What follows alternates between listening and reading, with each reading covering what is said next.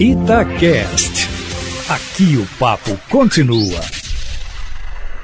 Olá, bom dia! No ar, o Observatório Feminino deste domingo, 8 de agosto de 2021. Eu sou a Fernanda Rodrigues e comigo a jornalista Alessandra Mendes. Bom dia, Alessandra. Bom dia, Fernanda. Bom dia, ouvinte. Espero que o domingo esteja um pouquinho mais quente aí, né? Porque os últimos dias foram daqueles. O inverno, assim, que a gente há muito tempo não tinha, né? E hoje a gente recebe a comandante da segunda Companhia de Polícia Militar Independente de Prevenção à Violência Doméstica, a Tenente Coronel Deise Ferrarese Moura. Bom dia, Coronel, tudo bem? Bom dia, Fernanda. Bom dia, Alessandra. Bom dia, caros ouvintes da Itatiaia. É um prazer estar aqui com vocês nessa manhã.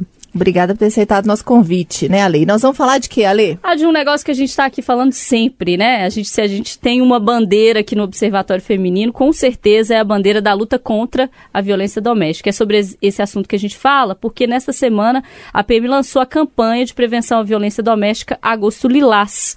A Lei Maria da Penha está completando 15 anos, agora nesse mês, e a PM, que age por meio da conscientização e mobilização da sociedade, além de fomentar a denúncia e prisão dos agressores, realiza campanha para aumentar o combate à violência contra a mulher. Por isso que a gente está aqui com a Coronel Daisy para contar para a gente, Coronel, como é que vai funcionar essa campanha e principalmente qual é a importância de uma campanha como essa nesse período de pandemia. A gente vê diversas autoridades, estudiosos da área dizendo que é um período muito complicado, que há um aumento, mesmo que ainda velado, da violência doméstica, dessas mulheres que estão dentro de casa com seus agressores e qual é a importância então de uma campanha como essa nesse período? Bom, é, a campanha Agosto Lilás, ela é feita an, todos os anos, desde o, a, o sancionamento da Lei Maria da Penha pelo presidente em 2006. E ela é um momento para a gente pensar, falar mais sobre violência doméstica. A Polícia Militar diuturnamente realiza ações de prevenção, de orientação às mulheres para que façam as denúncias. Então, esse mês nós estamos intensificando as ações para que a gente fale mais sobre esse problema, traga mais, mais luz sobre esse problema e melhore, né, os, aumente o número de denúncias. É importante frisar que para nós, Polícia Militar, que trabalhamos nesse serviço de prevenção à violência doméstica, quanto mais denúncia nós recebermos, melhor mais possibilidade a gente tem de alcançar aquela vítima que vive anos e anos sofrendo a violência doméstica ali na invisibilidade do lar, né? Então, o período da pandemia, nós tivemos um aumento aí no número de denúncias, mas também tivemos um aumento no número de propagandas incentivando as mulheres a denunciar. E aí elas estão começando a, a, confiar e acreditar mais naqueles equipamentos, né, na rede de atendimento nos municípios que estão para apoiá-la.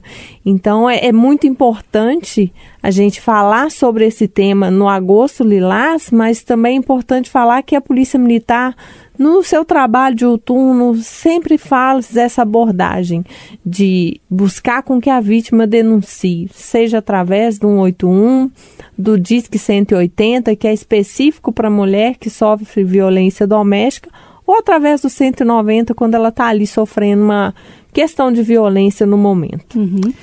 Coronel, é, nesses 15 anos, né, que a lei foi sancionada exatamente no dia 7, que foi ontem, é, nós tivemos muitos avanços, mas também a gente sente que ainda falta um comprometimento da, de toda a sociedade. Né? A Polícia Militar tem o trabalho dela, está desenvolvendo projetos, é, chegando mais perto aí dessa mulher vítima de violência, mas a sociedade como um todo, ela precisa enxergar esse problema e se envolver com ele. A gente vê muitas campanhas também que em briga de marido e mulher, a gente mete a colher e salva a mulher. É, essa mulher ela chega na delegacia, ela chega sozinha, ela chega acompanhada. É, muitas às vezes chegam lá e desistem, né? A gente vive com todo esse esse contexto na dificuldade de acessar essa mulher vítima de violência doméstica. É, nesses anos de trabalho, a senhora assim, sente isso mesmo? Que, assim, que é, precisa que a sociedade se envolva também para ajudar que essa mulher é, chegue até os meios que possam ajudá-la? Ô, Fernanda, é, hoje eu estava conversando com um policial militar e a gente estava falando sobre os direitos que as mulheres têm alcançado nos últimos anos, mais particularmente aqui no Brasil, que é onde a gente está e mora e trabalha, né? Então é muito recente, né, o fato dela conseguir votar.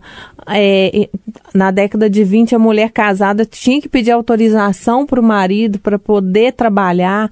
Então a mulher tem cada dia alcançado mais e mais direitos, mas é muito recente. Então tem muita coisa que é da cultura, né, masculina o filho viu o pai violentando a mãe e vai reproduzindo comportamentos. Então, falar sobre violência, né, como vocês falam aqui no observatório, trazer essa questão do feminino é muito importante para que a mulher busque e relembre, né, que ela é mulher, que ela tem uma autoestima, que ela tem que se cuidar. Então é muito importante isso. E, e, a violência doméstica ela vai minando esses valores da mulher, né? A, a própria lei que o, o governo sancionou no, na semana passada, que fala da violência psicológica, ela traz isso, né? A violência psicológica vai minando o emocional da mulher, ela vai perdendo a autoestima, ela não consegue se, se enxergar como um ser humano que tem direitos, né?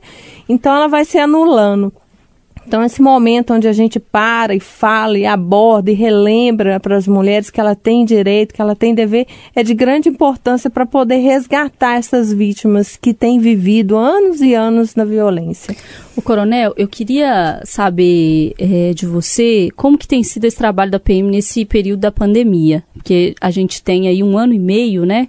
E, e são, como você já citou, campanhas, enfim, para que as mulheres denunciem. A gente sabe que tem uma dificuldade porque essa mulher pode estar em casa com, com o seu agressor. Muitas mulheres perderam emprego na pandemia. Muitas mulheres tiveram que deixar o emprego para cuidar dos filhos com as escolas fechadas. Então, a realidade da mulher que já é muito difícil, que tem é, dupla, tripla jornada, virou uma situação de estar em casa, às vezes sem conseguir trabalhar, cuidando do filho e às vezes sofrendo algum tipo de, de violência. O que, que vocês têm percebido nesse período das ocorrências que chegam para a PM? Há uma diferença? Essa mulher chega ainda mais fragilizada? Ou ela nesse período sofreu ainda mais? Que tipo de peculiaridade vocês percebem? Há alguma mudança de, de perfil nessas denúncias? Vocês chegam já quando a agressão está mais avançada do que em outros períodos, porque ela já passou muito tempo ali até conseguir chegar a algum canal de denúncia, porque saindo, né, com supermercado, é, shopping, enfim, é, salão, essa mulher está sempre andando, às vezes conta para um, pede uma ajuda ali, agora com tudo fechado, durante muito tempo ficou realmente muito complicado. O que, que vocês perceberam desses casos que chegaram na pandemia? Bom, é, durante a pandemia, depois principalmente do mês de abril, maio, que foi o que começou né, a se falar mais sobre a violência doméstica por conta né, da mulher e o homem estarem ali dentro de casa, nós percebemos um aumento no número de registros as mulheres começaram a ter coragem de denunciar porque elas não tinham mais como continuar. É como você bem mesma disse, né? Eles, ela não tinha para onde ir mais, ela não podia sair mais de casa, ela tinha que viver aquilo ali. Ou ela tomava uma decisão e dava um passo, que é o que os, muitos escritores e estudiosos falam que é a chamada rota crítica, que é esse momento onde ela decide ah, não, eu vou fazer a denúncia, eu preciso de ajuda, eu vou pedir socorro porque do jeito que tá eu não consigo mais continuar, né? Então ela começou a criar coragem. É, em relação a, a ao se a violência ficou mais intensa ou se o nível de agressão né, piorou, se a vítima sofreu mais lesões, nós não tivemos uma modificação no comportamento do que era antes, não. Uhum. Somente assim, o número de, de denúncias que aumentou. Mas para nós, que a Patrulha de Prevenção à Violência Doméstica da Polícia Militar, ela atua num segundo momento. Então, a viatura que atende a ocorrência quando ela liga 190, ela trabalha naquele bairro, naquela cidade. Então, a mulher liga 190, vai a viatura que sempre faz aquele setor de patrulhamento. E a patrulha de prevenção à violência doméstica, ela vem num segundo momento, quando ela já registrou a ocorrência e chega a informação que existe uma mulher que tem sido vítima de violência doméstica e a patrulha vai lá para fazer esse atendimento, esse acompanhamento depois do fato, para auxiliá-la nesse processo de pós-denúncia. Romper o ciclo Romper mesmo, né, o violência? ciclo da violência. Eu acho importante até a gente contar um pouco para o ouvinte, porque eu acho que as pessoas confundem um pouco, né, sobre qual que é esse trabalho da patrulha e como é que ele funciona. A gente conhece um pouco mais, mas eu acho que as pessoas em casa que estão ouvindo a gente agora, de repente uma mulher que precisa de ajuda, uma mulher que tem uma amiga, ou você que é homem que sabe que tem uma mulher passando por essa situação, é super importante entender esse trabalho da patrulha, porque ele tira diversas mulheres do ciclo da violência. E eu queria, Coronel, que você contasse um pouquinho desse acompanhamento de mulheres e de homens agressores, Sim. né? A Patrulha de Prevenção à Violência Doméstica, ela foi criada na Polícia Militar de Minas Gerais nos an no ano de 2010. Não tinha esse nome inicialmente, mas aí ela faz a atuação junto com a mulher que é vítima de violência doméstica numa relação de conjugalidade. Então, se é o marido, o companheiro, o namorado, ou se terminou o relacionamento, mas ele continua ameaçando, causando algum tipo de violência, a patrulha faz o acompanhamento dessa vítima de violência.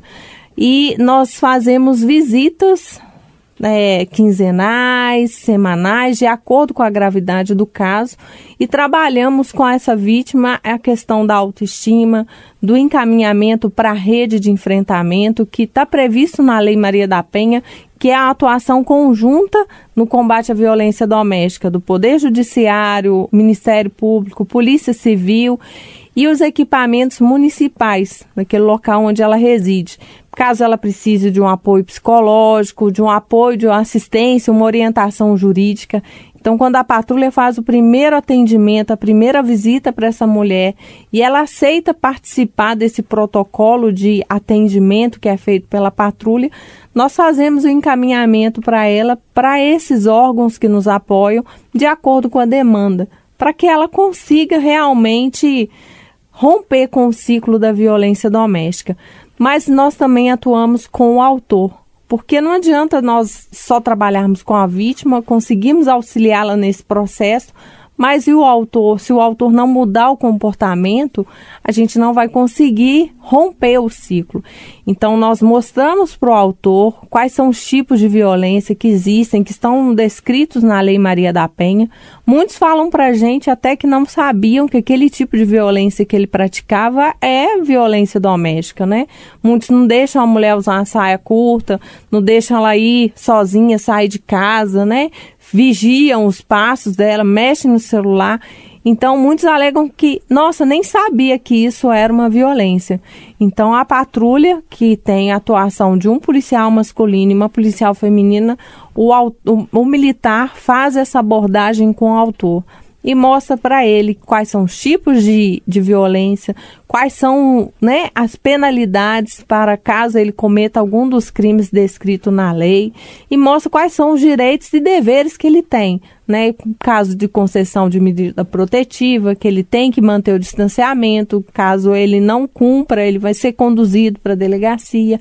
Então, faz essa abordagem e esse trabalho junto ao homem. E nós temos casos que o autor, quando ele se depara com aquela violência e ele não imaginava que era um ato violento, ele chega a pedir ajuda para ser encaminhado para um psicólogo do município.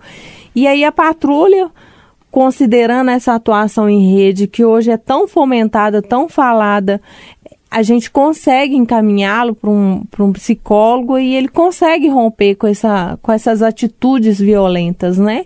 E, e é importante frisar que a patrulha não trabalha para separar o casal. Ah, não, a patrulha de prevenção de violência doméstica vai chegar aqui e vai acabar com o meu casamento. Não.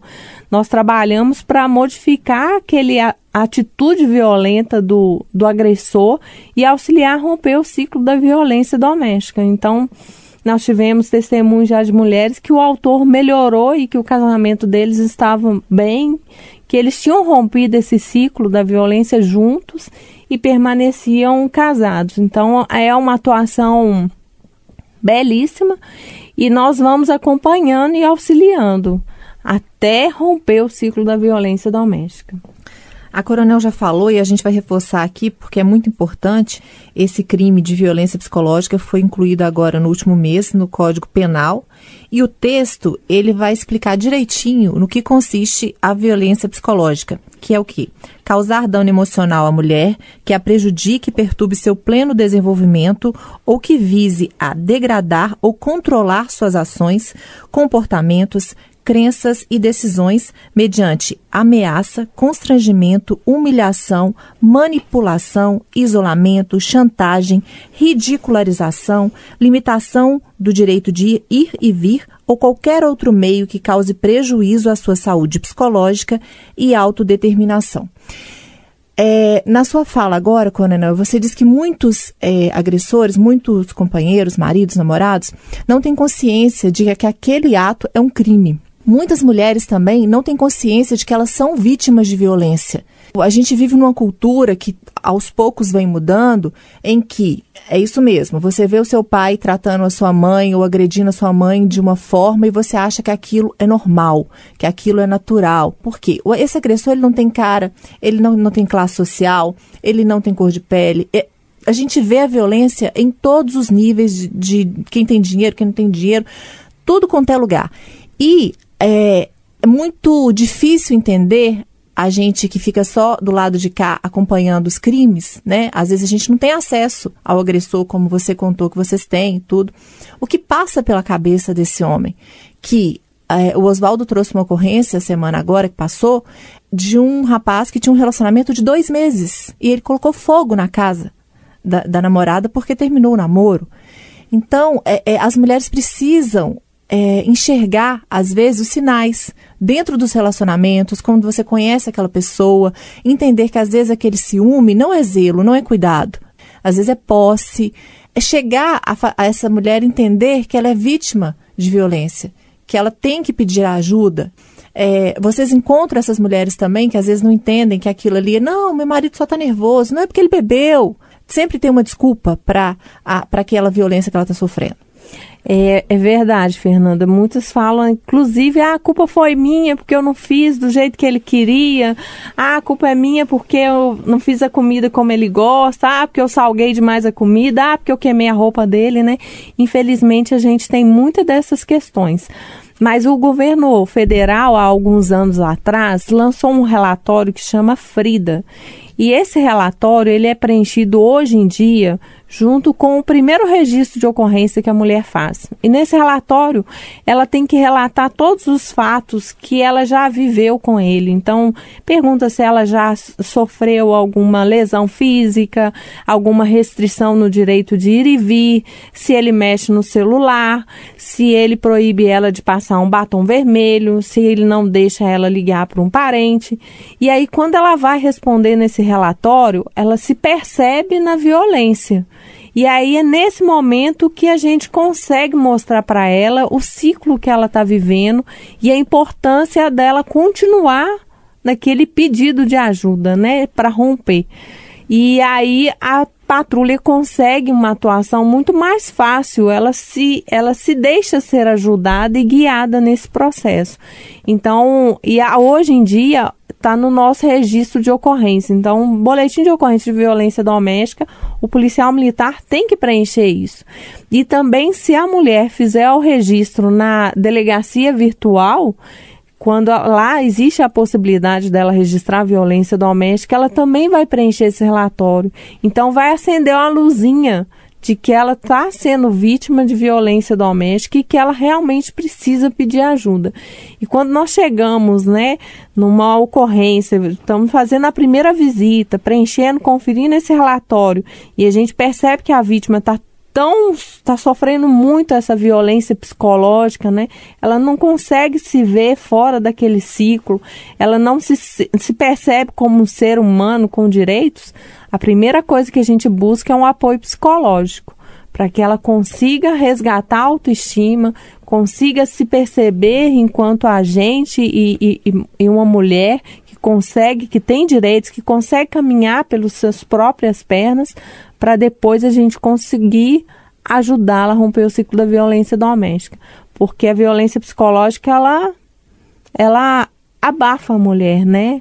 E, e o mais interessante de tudo é que quando a gente. A maioria das nossas vítimas sofrem violência psicológica, quando a gente começa o atendimento, a mulher tá assim, tá murcha, não, não se cuida, né? Tá descabelada, despenteada, desarrumada. E aí, no fim do nosso atendimento, quando a gente consegue romper o ciclo da violência, quando a gente consegue auxiliar os dois, né, o autor e a vítima, independente da forma, a gente já encontra uma mulher ali arrumada, bonita, com um brilho no olhar, com uma força que é própria da, da mulher, né? E, e, isso é o mais gratificante do serviço da Patrulha de Prevenção à Violência Doméstica. Eu creio que se você abordar um policial que trabalha no norte de Minas e perguntar para ele o que, que ele pensa do serviço da Patrulha de Prevenção à Violência Doméstica, ele vai falar, vai contar isso. Ah, é a vítima tal que eu ajudei e no final ela ela tinha um brilho, ela, ela achou e se encontrou novamente e viu a força que ela tinha. Então é um trabalho assim muito gratificante. Eu acho importante a gente ressaltar essa questão da violência psicológica, porque, como a Coronel disse, é, quase todas as vítimas passam pela violência psicológica. É, e ela é sempre, ou quase sempre, o primeiro passo. Então, começa com a psicológica, aí depois vai vindo a patrimonial, você não tem acesso ao seu celular, ou você não tem acesso a dinheiro, e te tranca dentro de casa, e aí vem a agressão, enfim, e isso vai virando uma cadeia. É em todos os casos assim? Não, em muitos casos fica psicológica durante muito tempo. E as mulheres acham que tá tudo bem, que é assim mesmo, a nossa cultura é essa, o meu pai tratava assim minha mãe, eu vi isso acontecer com meu irmão e a mulher dele, e é assim mesmo, porque na verdade o homem trabalha, a mulher fica em casa, e aí ele provém, a gente tem que entender, e não é bem assim. E, e aí eu, eu queria deixar uma sugestão para todo mundo ouvir o podcast, o Atena, é, que eu fiz aqui para Tatiar exatamente sobre violência doméstica com a colega da Coronel Daisy, né, que é a Coronel Cleide. E, e eu queria pedir para vocês ouvirem, até para vocês entenderem como a violência psicológica acaba com a vida da mulher acaba, não se enxerga como gente. É um negócio assim que é impressionante.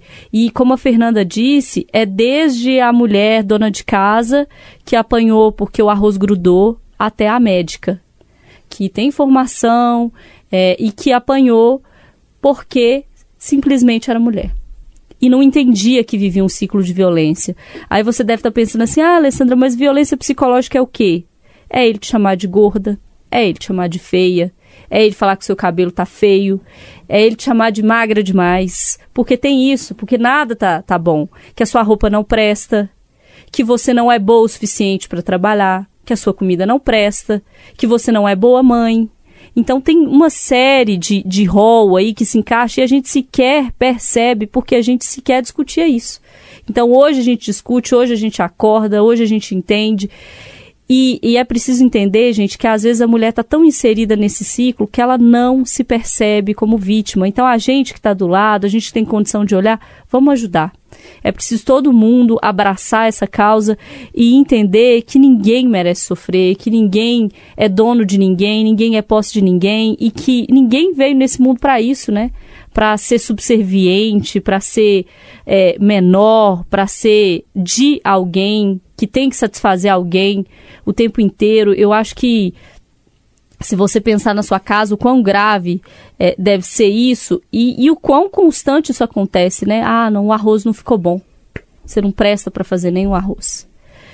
É um negócio que, a princípio, a gente não reflete, mas que mina, mina, mina, mina. E essa mulher sequer consegue sair desse ciclo, porque se ela não presta nem para fazer o arroz, como é que ela vai prestar? para outra pessoa. E ainda tem isso, né? Ele vira e te fala: ninguém vai te querer. Justamente. E aí ela não consegue caminhar, né? E é nesse momento que a patrulha está disponível para auxiliá-la nesse caminhar. E a Fernanda falou uma coisa que é muito importante. O primeiro sinal de qualquer tipo de violência, mas principalmente a psicológica, que ela é bem sutil, a mulher já pensar, será que vale a pena eu permanecer nesse relacionamento? Até que ponto será que vale a pena eu ceder os meus valores, esquecer quem eu sou? Né? Quais, qual é a minha força, a mi, as minhas fortalezas para viver um relacionamento onde a pessoa vai minando, vai tirando um pouco do brilho daquela mulher, a força que nós mulheres temos de conseguir fazer tantas coisas ao mesmo tempo, né?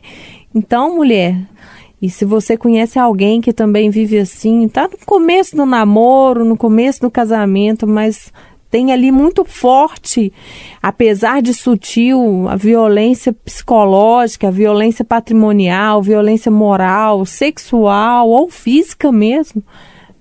Pare e, e pense, né? Até que ponto vale a pena permanecer nesse ciclo? Porque ele é uma espiral e começa pequenininho, são pequenas coisas e depois vai só intensificando a, a força e a, e a reação do agressor. Gente, eu queria agradecer aqui a Tenente Coronel Deise Ferrarese Moura, que é da segunda companhia da Polícia Militar Independente de Prevenção à Violência Doméstica. Muito obrigada. Foi, assim, muito importante. Mais uma vez a gente está falando desse tema e ter aqui é, a senhora contando o trabalho da Polícia Militar, que é de extrema importância para toda a sociedade no combate à violência doméstica. Muito obrigada, Coronel. Eu que agradeço. E só deixar mais um recadinho para as mulheres: não se calem, denunciem. O Disque 180, que é para violência doméstica, para a mulher denunciar, a identidade dela é preservada. Então, se ela quer denunciar o que ela vive, ou se ela, a pessoa quer denunciar o fato de outra mulher que ele conhece que vivencia violência doméstica, pode ir no Disque 180. Nós temos um 181, que é o Disque Denúncia também, onde a identidade é preservada.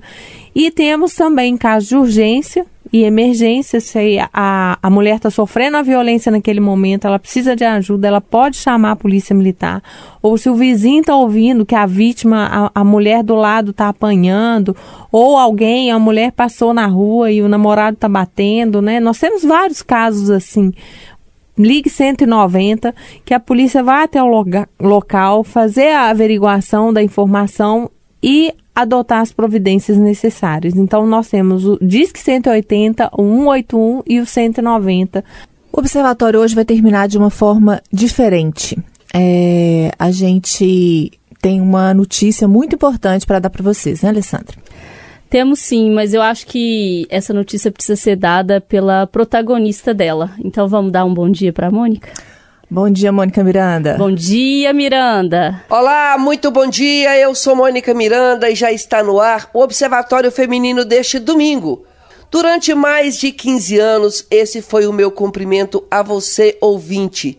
Ele foi feito com muito carinho, respeito e, sobretudo, com as minhas verdades. Eu falei aqui da minha vida, da minha angústia, dos meus medos e das minhas alegrias e esperança. E eu quis fazer parte da vida de cada um de vocês. Eu creio ter conseguido um pouco com essa minha pretensão. Hoje eu estou aqui para me despedir das minhas colegas Alessandra e Fernanda. Muito obrigada, meninas. E me despedir principalmente de você, ouvinte.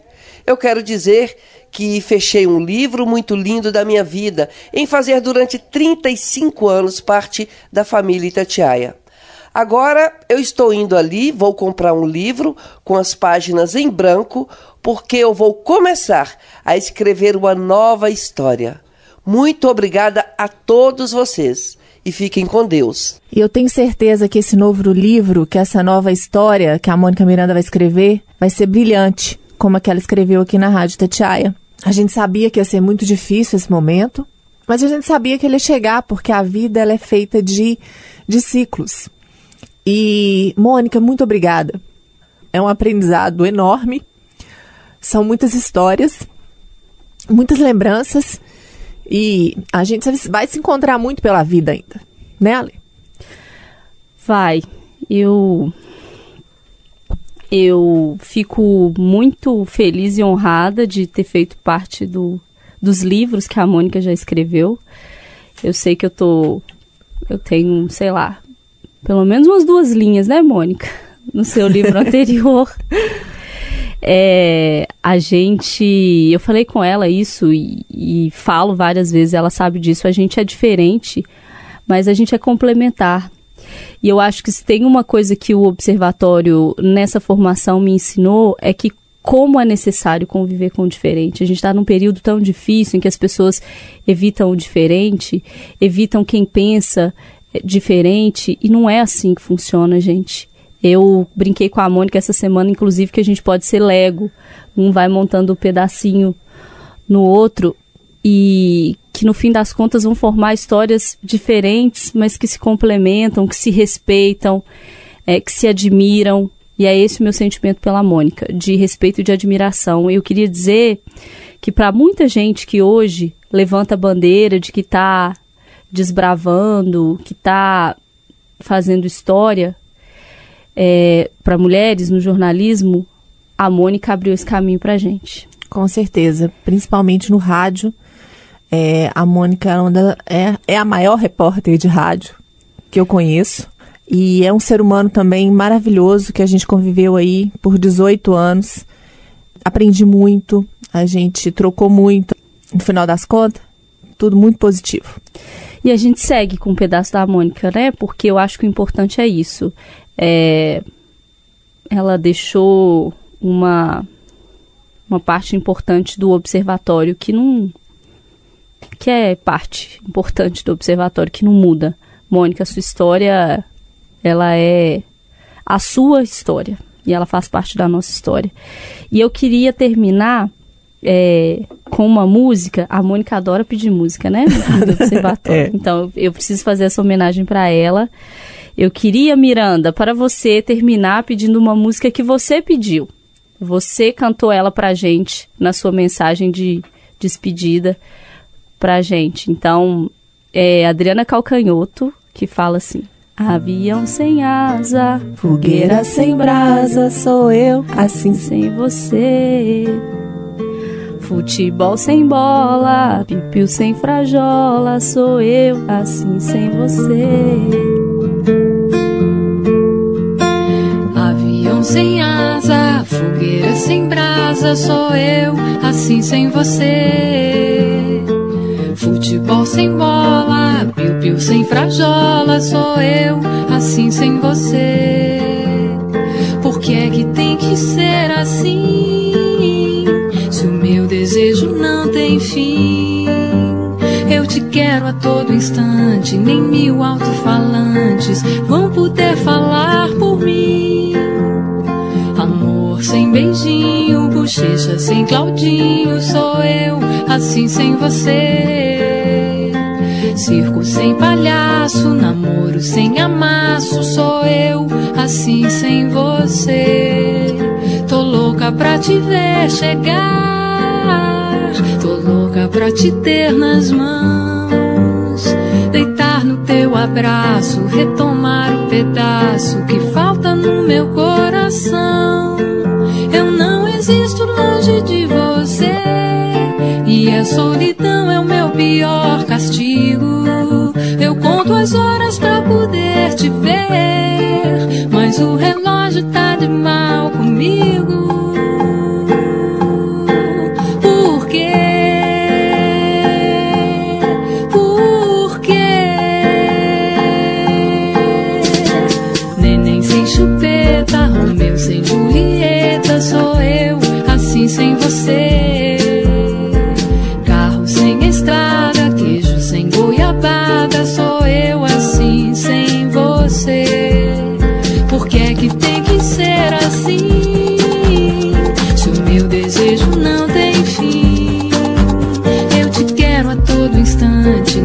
Solidão é o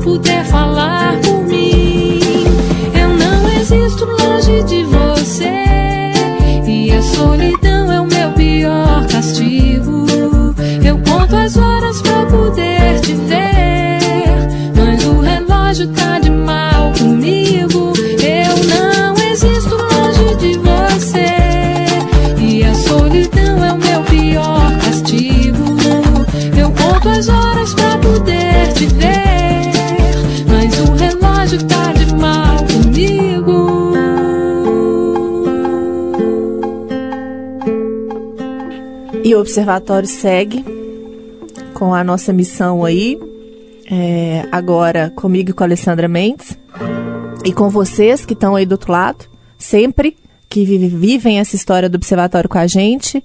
Esse é mais um capítulo e esse livro continua. Até o próximo domingo, se Deus quiser.